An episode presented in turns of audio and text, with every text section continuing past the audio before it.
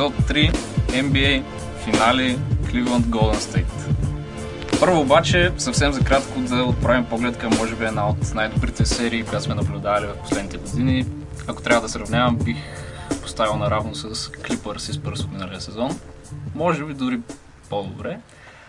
Но Oklahoma Golden State 7 а, решаващи матча и Warriors направиха един феноменален обрат от 3 на 1, десетия отбор в историята на лигата, последният, който го е правил Бостън през 81 Какво е нещо, което ви направи най-голямо впечатление и което ще запомните от тази серия?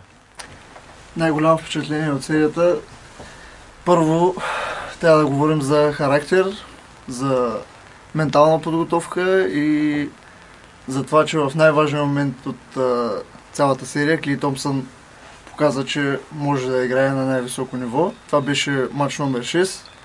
Представете се напрежението какво е било.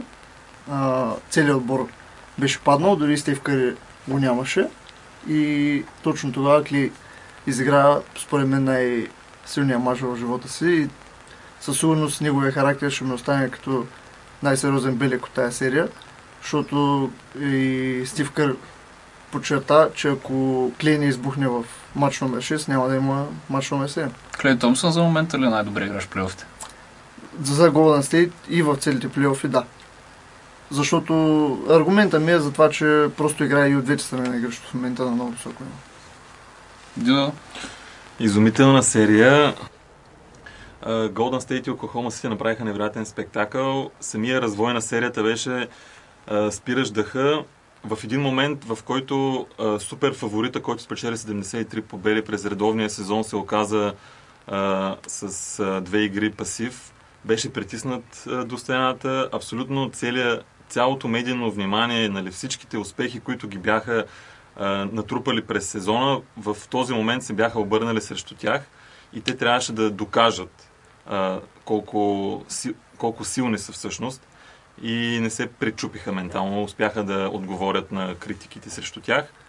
Наистина невероятен Клей Томпсън. А, не знам дали а, феновете а, така разбраха, но в матч номер 6, то критичен матч, където беше задължителна победа за Golden State, а, до полувремето някак си играта скърцаше за, за Golden State. И тогава Клей Томсън сподели в последствие, че Стеф Кари отишъл при него на полувремето и му е казал Клей, това е, това е твой матч, забавлявай се на терена и а, направи така, че да можем да имаме сили да се противопоставим. А, всичко това идва предвид факта, че Оклахома Сити бяха концентрирали много солидна защита срещу Стеф Кари и реално погледнато той а, не можеше да покаже нали, пълния си блясък. Но концентрираната защита срещу Стеф Къри оставаше свободни места за Клей Томсън и той наистина е, влезе в роля. Уникален, уникален. Може би матч номер 7 беше първият от серията, в който Къри игра на близко до MVP ниво. Да, абсолютно аз подкрепям това. Въпреки избухването в Game 2, когато вкара, мисля, че пак 15 точки за една четвърт, да. тогава беше повече от типа хит чек, докато тук Имаше много сериозен принос още дори в първата четвърта той ги държеше в резултата, тъй като а, специално неговия крайм партнер, неговия сплаш брадър Клей беше 0 от 7, нямаше отбелязана точка до в средата на втората четвърта. Те до, те до всъщност първото по време играха отвратително. Той даже и това каза Дрейман Грин а, след срещата. Той каза на, на, на почивката всички бяхме щастливи, че разликата е едва 5 точки за съперника, при положение, че знаехме, че играем отвратително. 6 е, точки, може би, да.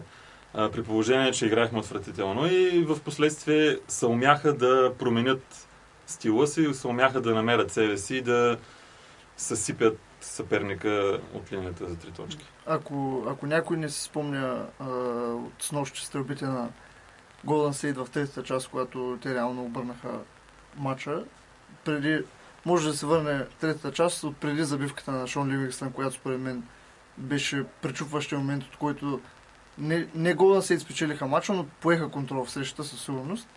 Може да се върне стрелбите на Golden State, за да види за колко трудни за изпълнение а, и за успеваемост стрелби бяха. През да, ръка и през високите хора. В третата четвърт, според мен, пеката на Warriors едва ли не спечели мача. Да, в края на третата четвърта. В края на Да, третата четвърта, да. Когато, Когато когато Андерсън варежа и почва да ти прави кросовър и... На Кантер, да, да, да, да. Много силно включване няма- на Анди. Имаше един офенсив чардж, където го пое и след това направи този кръстосен дрибъл срещу това. И наистина много силно включване. Две асистенции и две точки, но в много повратен момент. Абсолютно. А, Оклахома със сигурност заслужават продъл... а, поздравления за начина по който се представяха срещу Golden State, като те се насочват към едно изключително важно за тяхната организация лято, което ще се фокусира върху бъдещето на Кевин Дюрант, тъй като той ще е свободен агент. А, съвсем накратко, мислите ли, че тази годишните плейофи влияят по някакъв начин на неговото решение и ако да, по какъв?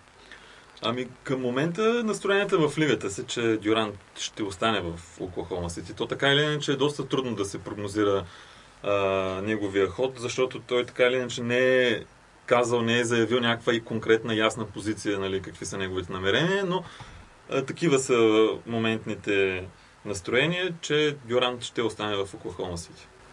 Аз на 95% съм сигурен, че предстои още поне един сезон, в който Дюран ще играе за Оклахома и оттам нататък най-вероятно бъдещето им ще бъде обвързано с Уейсбрук заедно.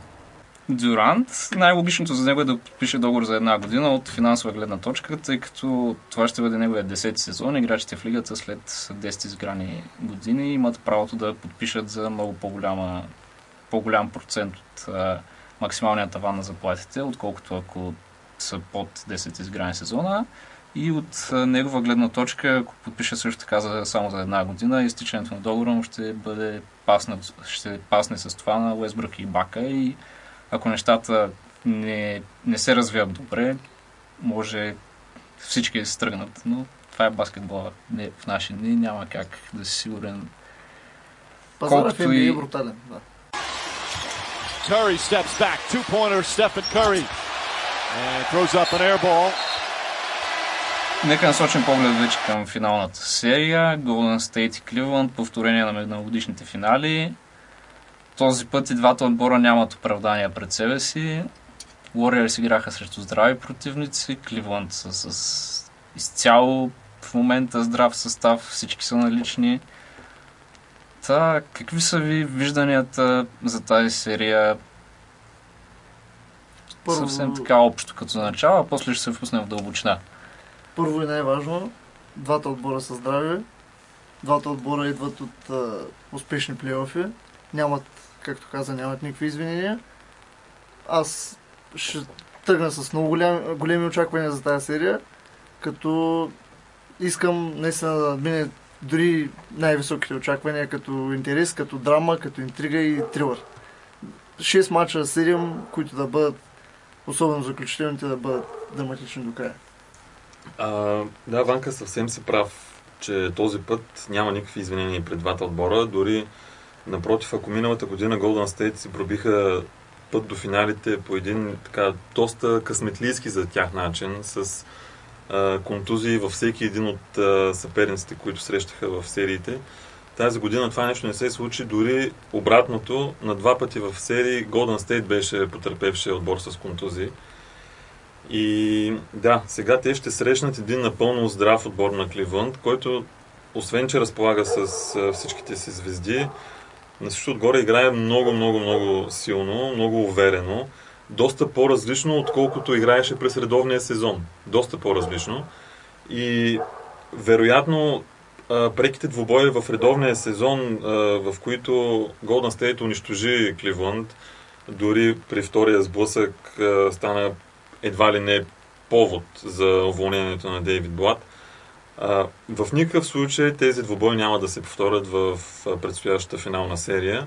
Ливланд си пробиха път до финалите по един изключително категоричен начин, но ако трябва да бъдем честни, отборите, които срещнаха, а, а, по никакъв начин не ги затрудниха.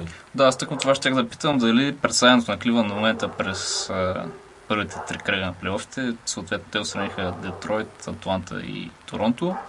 Дали може да е индикатор за това как, как ще се представят срещу отбора на Golden State? Тъй като видяхме, че самите Warriors по подобен начин минаха като на приказка в първи кръг през Хюстън, втори кръг през Портланд и серията с Оклахома се видяха доста по-различни неща. Ами, аз лично очаквам а, точно това да се случи. Кливланд, както има настроение в момента в съблекаването, както са уверени в стрелбата си от тройката, както са уверени в доброто си движение на топката и на самите играчи по терена, да загубят тази увереност. Да, да, има една, да, да има един сблъсък с реалността срещу силен отбор, който им играе а, здрава защита. И така си мисля, че не, че Кливланд нямат шанс да направят нещо, кой знае в серията. Естествено, че имат шанс. Въпросът е, че няма да им бъде толкова леко и толкова забавно, колкото им беше до момента в източната конференция. Предстои им най-трудната серия за годината, това е ясно, все пак е финал. А, аз Което не е чак толкова лошо. Най- първата Да. по-трудна серия да е да финала. Така е, така е. Защото може да се окаже за Golden State, че най-трудната им серия е била с Оклахома, а не срещу Кливан. И все пак аз мисля, че а, Леброн и компания са готови за най-голямото предизвикателство. Кайри миналата година се контузи в много неприятен момент и в първия матч, като игра, спомням, че с Ванката си писахме, че всъщност той не е толкова слаб защитник срещу Стив Кари. Не казвам, че може да го спре или да го ограничи, просто а, няма да е толкова неравностойно, ако той остане срещу него.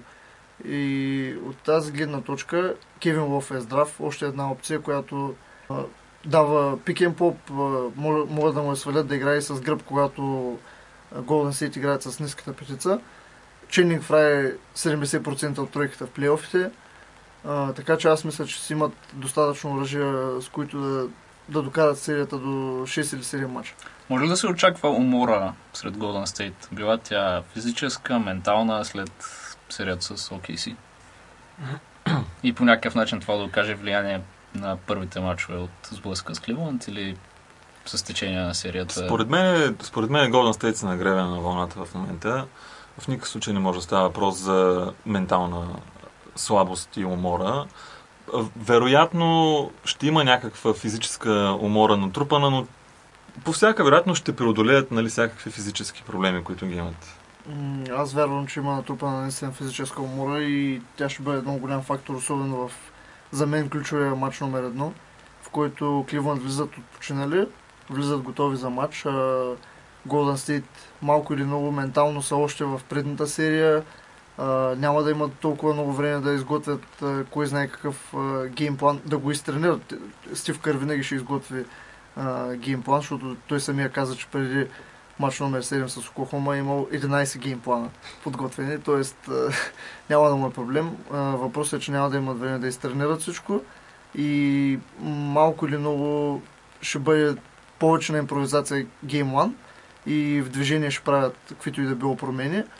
И ако успеят да спечелят матч номер едно по-лесно, оттам нататък и серията ще бъде по-различна. Ако Кливанд вземе матч номер едно, не знам. Каква, каква трябва да е стратегията на Кливланд в офанзивен план? Тъй като видяхме срещу, срещу Атланта, може би най-така ясно се привлеча, че те разчитат или тогава разчитаха изключително много на стрелбата си от тройката и записаха проценти на успеваемост, които е малко вероятно човек да повярва, че отново ще бъдат постигнати.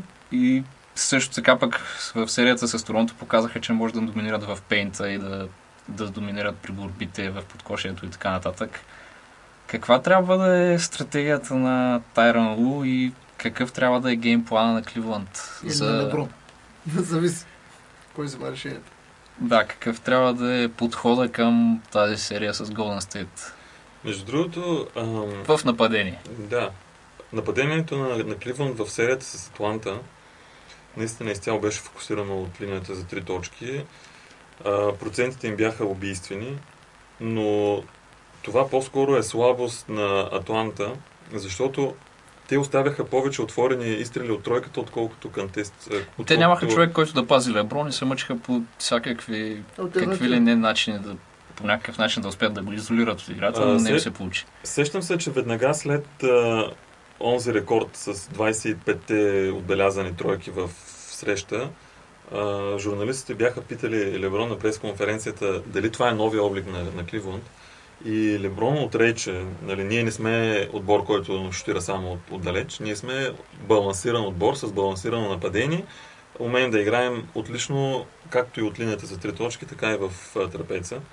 За мен няма как да избереш стратегия, е, в която да кажеш да, бих стрелял повече тройки. Да. По-скоро това е въпрос на защита, какво ти дава. Те влизат в серията, почват да опитват, а, Мгм. отиграват различните си комбинации, които имат, пробват а, всички неща, които са си а, и заложили в геймплана и ако защитата им позволява да стрелят повече, те ще стрелят повече. Няма да, да форсират нещо, което защитата не им дава, само Абсолютно. заради това, че са си го намислили. И от тази гледна точка, според мен, наистина ще има някакъв баланс от това да вкара топката на нисък пост. Имат, имат такива опции, макар че извън Кевин Лов, Леброн. Леброн, Леброн със сигурност. И ключов ще бъде момента, както Стев Кари Дреймонд Грин Пикенрола, който най-вероятно е пак няма да има решение. Според мен е точно този пикен рол ще се сипи Кливланд. Да, ще стигнем в него. Но- Между другото, интересен а, факт. А, Оклахома, Портланд, Хюстън и Кливланд, всички отбори са в топ 10 по процент взети борби в нападение този сезон. Да. Оклахома съответно са първи, Портланд трети, Хюстън шести и Кливланд девети. Това са всичките противници на Голден Стейт до момента. Тук нещо интересно може да кажем от тактическа гледна точка. А, хората, които познават Сан Антонио Спърс от повече време, знаят, че Сан Антонио никога не изпращат повече от един човек да се борят в нападение. Те предпочитат Да, да, като предпазят това фаст брейк. Прави по-уязвима защитата. Да. Между другото, точно това каза вчера Реджи Милър а, на полувремето а, в серията, че Оклахома Сити предадаха защитата в транзишън. Това, това им беше най-големият проблем второто полувреме. М, Добре, за проблема да- във второто по време аз пак го давам на това, че просто наистина Голден Стейт вкараха много трудни стрелби. Да, да, тези тройки На които бър- бяха да, през края на- Дюрант, Адамс. Живееш с тях. Да, да. В края на по времето наистина имаше моменти, в които не се вършиха добре защита, но Да стигнем до въпросния пикен рол, за който с двамата загаднахте, и всъщност за защитата на Кливланд, която според мен не е на чак толкова високо ниво, колкото да речем беше нападението в момента пред плейофите. Като специално Кайри Ирвинг и Кевин Лъв, когато те са двамата защитници при пикен рол, са на последно място в лигата. На последно място в лигата по дадени точки на противника. Твърдо последно. Няма комбинация от играчи с достатъчно изиграни минути, която да дава повече точки дори на противника, когато това са двамата основни защитници при пик н рол, отколкото Кайри Ирвинг и Кевин Лъв. И тук, а, тук сега до момента, пик н рола, който, който беше толкова смъртоносен за Warriors с Кари и Дреймонд, в серията с Оклахома той беше много добре неутрализиран от страна на Абсолютно не вървеше и те не го пробваха въобще. Не вървеше, защото а, основните защитници бяха Уестбрук и Дюрант и когато Дюрант се смени на Къри, той го турмози с дължината на своите да, крайници. Си. Мгм. Абсолютно, да. Докато случая с а, Кливънт е доста по-различен и аз съм сигурен, че Warriors ще използват абсолютно всяка една възможност да е такова в такава ситуация. А, и интересен тук а, също така любопитен момент за споменаване е, че точно миналогодишните финали от организацията на Golden State леко дори са били така разочаровани, че Кайри се е контузил толкова рано и че Лъв се е контузил толкова рано и това е дало шанс на а, Дела. Ведова и Томсън да играят на тяхно място. Което факт е, че с Кайри и Лъв са много по-добри в нападение, но за сметка на това защитата куца доста. А, играта в защита, която Оклахома направи според мен срещу Голден Стейт беше феноменална през почти цялата Абсолютно, серия. Абсолютно. И всичките тези случове нон-стоп са изключително трудни да се постигнат, да имаш синхрон, да не оставяш нито един играч непокрит. И често казваме е трудно да видя дали Кливън ще могат да повторят нещо такова. Особено с Кари в на терена. И тогава пък стигаме до следващия въпрос. А, колко точно минути ще играят те и колко примерно ще получат Дела- Дела Ведова и Леброн като тежко крило и така нататък. Лъв беше оставен две последни четвърти да почива срещу Торонто. И то в мачовете, които загубих. Да. А, Ванка със сигурност тези въпроси ще стоят и пред Айран Лу и той ще решава в хода на серията по какъв начин да противодейства. Нали, трябва да видим по какъв начин ще стартира серията, за да имаме конкретен отговор на тези въпроси. Обаче, е, сега се сещам за нещо, като каза за защитата на Кливънд. Преди около две години, когато Кливънд подписаха с Блад и изгубиха този отбор, сещам се, Ники беше писал в материал, че това е един отбор, който със сигурност ще може да вкара а, колкото си поиска точки в нападение, само че в защита ще има много проблеми. Мисля си, че точно ето това за първи път виждаме, нали, стигаме от този отбор, където наистина нападението му върви по изключителен начин, но от, в дефанзивен план е доста колеблив. Реално, реално да имат опция да в дадени моменти от е, срещата да използват Ченинг Фрай, Кевин Лов, Кайри, Леброн. Въпросът е обаче с тия четирима играча как ще пазиш Голден Стейт. Абсолютно. Според мен да се намери правилната комбинация от ту- правилната петица ще е доста деликатно. Както се видя, те сега с Торонто използваха петица, която е основно резерви плюс Ле- Леброн, която Да. беше почти нямаше как да се спре, но Да, отиграваха едно и също отиграване по вини игрище, 7 пъти подред в Като им дава резултат. Да. ще го правят, разбира когато, се. А- когато, за това дали да играят с смени, има, аз лично намирам много логика от гледна точка на това, че а, фундаментално, когато един отбор играе с смени, противодействието е да атакуваш а, през изолационно отиграване там, където е неравностойната смяна. Било то ниския срещу високия или обратното, високия срещу ниския, но това предразполага към по-индивидуална игра. Тоест да спре топката да се движи. Ако спреш топката на Golden State да се движи, би трябвало да станат по-неефективни. С нощи не се получи. Е, точно това, което форсираха, изолационни отигравания, донесоха пет тройки в третата част. А, и все пак би дало някаква опция на Кливънд, когато примерно са с а, Шампърт, Тристан Томсън, Леброн, и да въведува. Деладова евентуално, да, защото може да... Кари и Лъв да ме извиняват, обаче И Кевин Лъв на пейката. На мен, аз съм голям привърженик на Кайри Ирвинг, просто защото ми харесва дрибъл. да. Само дрибъл. Интересното е, между другото, че, че тази стратегия с смените дойде от един от мачовете между Golden State и Сан Антонио през редовния сезон и тогава тя имаше положителен резултат и всъщност след това доста отбори се опитаха да, да, да, да имплементират. Въпросът е, Но че... тя е изключително, изключително, изключително трудна за, за осъществяване. Просто трябва перфектна синхронизация в защита. Да.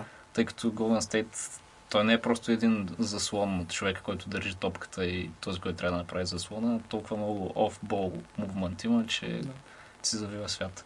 Ако някой не обърна внимание, да погледне Стев Кари, когато не е с топката, колко много бяга и колко много се движи. Кой, кой отбор има по-голяма дълбочина? И на по всяка пейката? вероятност трябва да са Warriors. По всяка вероятност. Аз си мисля, че да, Warriors са от гледна точка на опит. Но от гледна точка на качества, може би са до някъде изравнени силите, защото Тайрон Лу реално може да използва и висока, и ниска петица, има достатъчно опции да използва Леброн и като четворка, и като външен играч. Така че от гледна точка на опит обаче със сигурност се отива на страната на Golden State. Видяхме в серията с Оклахома, че Warriors може би имат проблем при високите играчи. Нямат... Богът направи един много силен матч, но като цяло се представя под обичайното ниво в серията. Абсолютно. Езили има своите позитивни моменти, но има и доста често а, ситуации. Няколко пъти не е случайно да от Грин крещя в лицето какво правиш. А, варежа е... Опция Между другото, интересно, че той със сигурност ще вземе пръстен. Анди е шампион вече. Тъй като той е беше, изключително. той беше в Кливланд в началото на сезона, сега е в Golden State, каквото и да се случи, пръстен, Анди, пръстен е Анди него. ще има Да. шампион. ля- Той е шампион. Първият играч, мяч. играч, който печели титла преди да е свършил финала. Това е А, интересно. Мо Спейтс, Мо Бъкет. Мо Бъкет.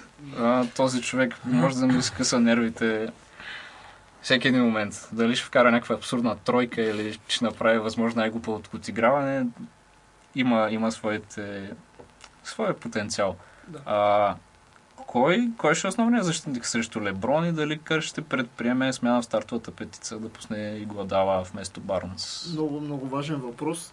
Или дори вместо Богат, както направи миналия сезон. Да, ако предпочитат стратегия, която беше и с нощи, а, да изравнят минутите на Гладала с най-добрия играч на другия отбор, в случая беше Дюрант с нощи, а в серията с Кливънт и Леброн. Ако изравнят минутите на Гладала с тези на Леброн, според мен той няма да издържи вече физически, защото а, ще бъде твърде физическа играта с Леброн, докато с Дюрант може би повече страничното движение е фактор, за да затвори с крака и да, и да използва ръста си. С Леброн нещата опират на 80% до физика. И аз лично очаквам и Харисън Барнс да получи шанс срещу Леброн и Гладала, дори и Дремонт, Грин. Дремонт Да. задължително. Да. Поне Когато- трима или четири защитника очаквам да го дублират. Най-вероятно поне три или четири стратегии ще има срещу него различни. Аз мисля, че Кър ще заложи на титулярната си петиция с Барнс и в хода на, на серията, ако има нужда, би е, сменил и Годала в е, стартовия състав. Но си мисля, че ще започне с Богът Барнс, е, Дрейман, Клей и Стеф. Да, и мога. Това, това, което се говори за Барнс, между другото, от хора, които са близки до отбора, е, че той не от а, психологически най-стабилните играчи и такива моменти, в които го варят от стартовата петица, му оказват много сериозно влияние върху Много е. следващото представяне. Да, и за него, в смисъл, това е всъщност е причината и го е дала да не почва титуляр последните 2-3 години. Мгм. Тъй като имаше такава огромна дилема, когато той беше на пейката, заедно с Дремонт, почваха Барнс и Дейвид Ли титуляри. Барнс, нали, все пак си още играч с доста малък опит. Така е. С- На фона на... Е. Да. А, Дремонт Грин ще успее ли да, за, да изкара серията без да прави глупости? Значи той е- да го направи? Той е, той е на, на две технически от това да пропусне матч и на един груп фаул от това също така да пропусне матч. На теория може да пропусне и два матча дори. Няма да е никакъв проблем.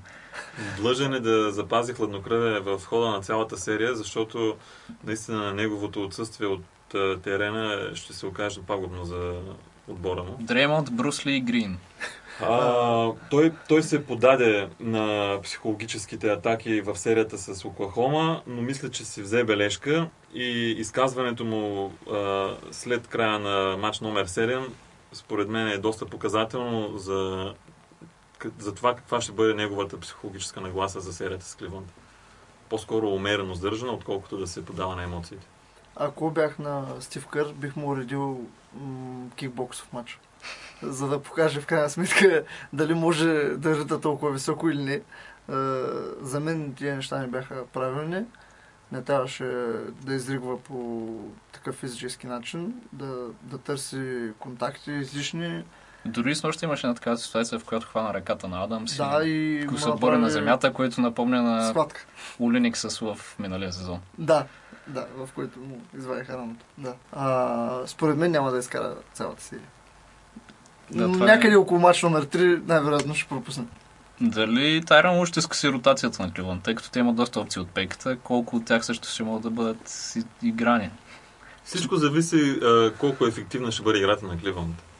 Всичко зависи от това а, Тъй като те имат опции при гардата Делаведова, Шъмпърт, Фрай е отпред заедно с дори Мозгов. Мисля, че всъщност няма да получи шансове, да, тъй като все пак е опция, ако... според мен влизането стигне на Шъмп и на Делаведова Ричард Джеферсън, който зависи- прави абсурдни плейофи, при положение, че сигурно е на 102.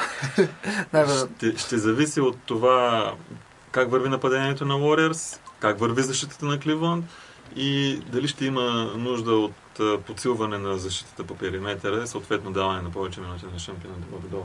На, за отговор на този въпрос може да погледнем матч номер 3, в който Леброн изигра 46 6, минути. 46. Да. Това е момент, в който Тайра му показва слабост като млад треньор. А, може би и някаква паника от това, че загубват а, първия си матч в плейофите и остави Леброн да играе повече време. За мен не е нужно. А, макар, че са отпочинали. И от тази гледна точка най-вероятно, ако има някаква паника в Тайран Лу, ще скъси ротацията, за да, не, за да избегне неудобни въпроси. Последен въпрос за Golden State Cleveland. Прогноза.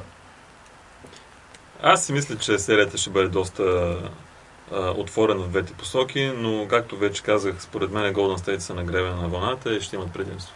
Давам Много, серията много в полза... Давам серията в полза на Golden State back to back. Champions. Да. Желанието ми е да има 6 или 7 мача, а кой ще стане шампион.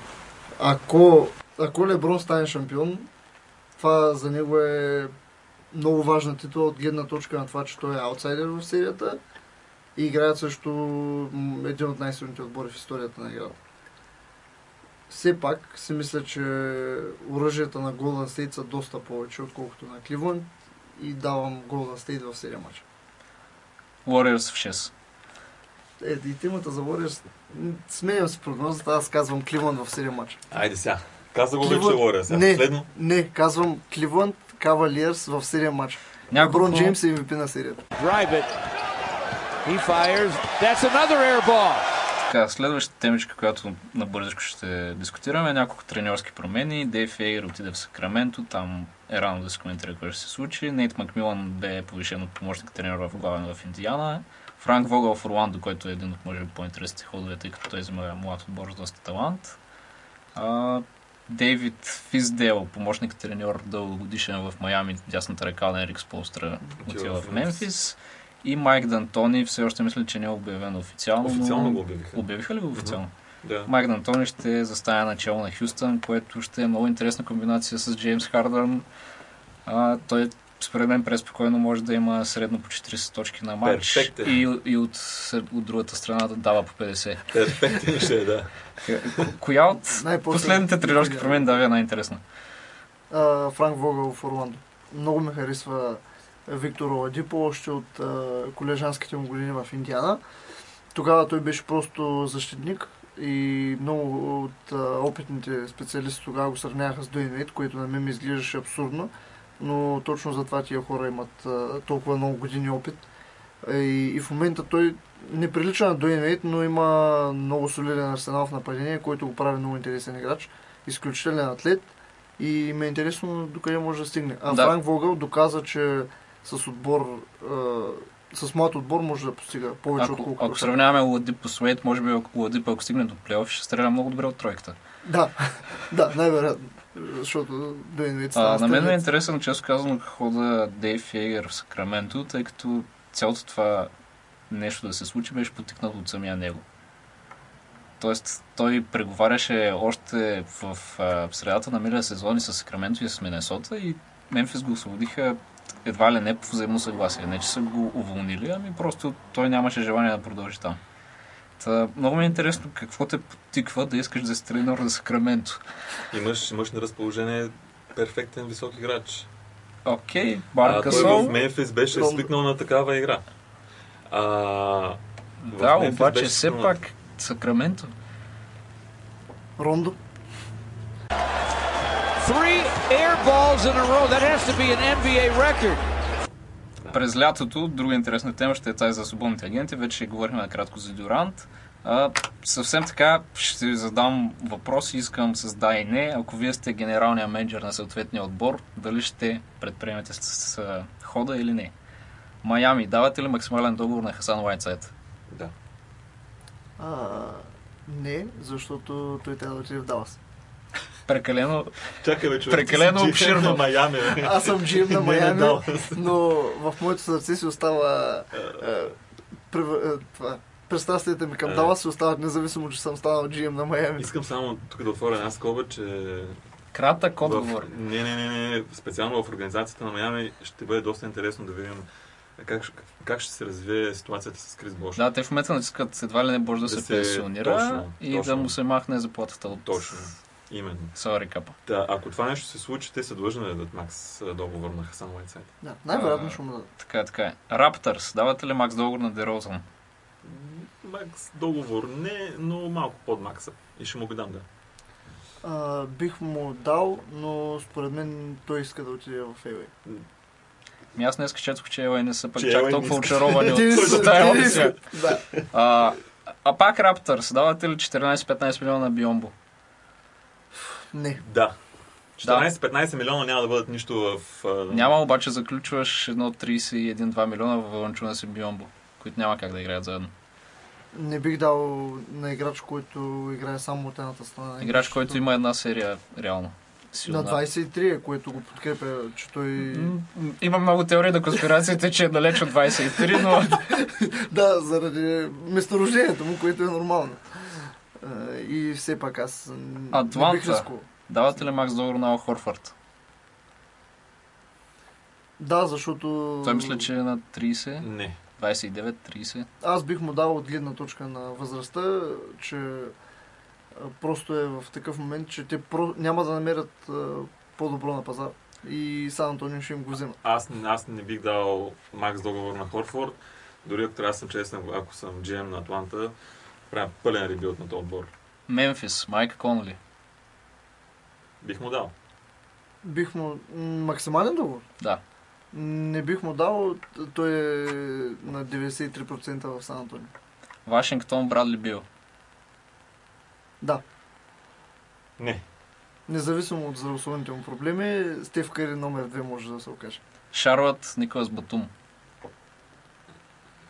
Ник Батум е много готин играч и в отбора на Шарлот върши страхотна работа. Не съм запознат там как стои въпроса с гарантираните договори, как им е капа на Шарлот.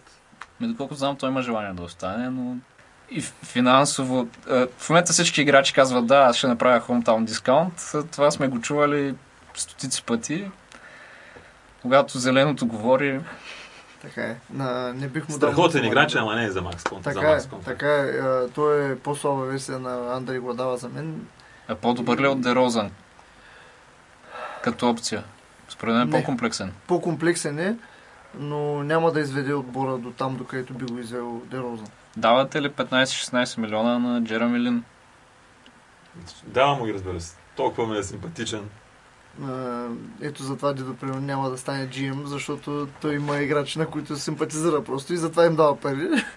А, Няма да му дам максимален. Golden А, State. Давате ли максимален договор на Харисън Барнс? Тази тема е доста деликатна. Според мен трябва да има тук компромис от двете страни. Ако един отбор иска да запази а, шампионското си в себе си, т.е. да съхрани една група и да прави династия и така нататък, т.е. трайният успех, продължителният успех във времето се крепи на компромис от двете страни. Задължително. Не бих му дал голям договор и той трябва също да направи. Абсолютно. А, Майами и Уейт.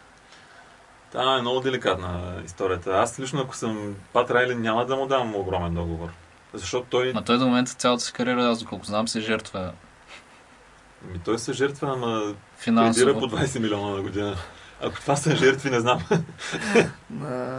Аз дори днес дискутирахме тая тема с ветераните. Това са хора, които в крайна сметка са отдали тялото си за играта, дали са много награда и заслужават да получат това, което са се заработили, но в крайна сметка всичко трябва да опре до това реално Дуейн Уейт какви амбиции има за отбора. Дали искат да станат отново Или да продават тениски. шампионски отбор или да, или да станат маршрут. Играч, който най-вероятно ще се откаже от Player Options е Дуайт Хауърд. Давате ли му максимален договор, ако сте отбор Хикс? Не.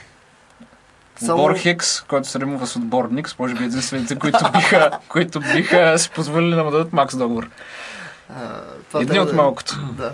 А, каквото и да става, не искам Дуайт Хауърд да идва в Далас. Дори и за 3 милиона. Не Интересно, искам Дуайт Хауърд в Далас. интересното при Дуайт Хауърд е, че той в, през годините доказа колко е нелоялен към отборите си и как отива в, отива в отбор с големи очаквания, не ги оправдава. Това е по-дълга тема за лоялността. Дълга е, определено е дълга, и, но става въпрос за играч, който е прехвърлил 30-те, с а, серия от контузии, с абсолютно незадоволителни представяния в последните три сезона. Няма да му дам Макс договор аз. Завършваме с съвсем накратко за драфта. Филаделфия имат първи избор. Появиха се наскоро слухове, че търсят трейдове за Ноел и, или Окафор. Ембит вчера всъщност имаше две изяви в социалните мрежи. Едната е заяви, че е готов на 100%, а другата беше, че вече почна да рекрутва Кевин Дюрант. Като а, кой всъщност трябва да изберат Сиксърс под номер едно. За момента консенсус е между Симънс и Брандън Инграм. Сигурният избор в случая е Бен Симас. което означава най-вероятно раздяла с Ноел Локафор. Да, в, крайна сметка идеята на сам Хинки беше да събира играчи със стойност, които в даден момент да събере в пакет и да ги размени. Този пакет рано или късно трябва да се случи. Тия играчи просто не си подхождат един към друг. Е, Тоест, трябва някой се тръгне. Бен Симънс а, най-вероятно за мен е следващата суперзвезда на лигата и трябва да играят на сигурност с него. Е, Инграм, все пак в първия сезон, може би Инграм ще бъде по-добър. Ще завършим с това. Съвсем скоро очаквайте игра на нашия сайт с награди, като се надяваме да ви бъде интересна. Също така тя няма да е и толкова простичка от рода на отборът, който вкарва повече точки, той ли побеждава. А, с това Но, приключваме. но това е добра идея за заглавие на играта. Да, има, има какво да се мисли, има какво да се желаще по въпроса.